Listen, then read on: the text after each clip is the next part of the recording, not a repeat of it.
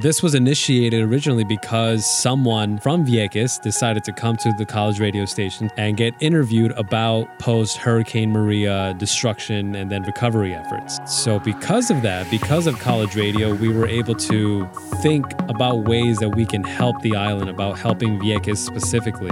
And because of college radio, there's so many talents that people have. People have programming talents, they have production talents, they have social media talents, they have journalism talents. So, because of college radio and the skills that people have, there's a reason why so many of the people involved in this Vieques Recovery Project are also a radio station or college radio station members. When all else fails, college radio speaks. October 5th, 2018.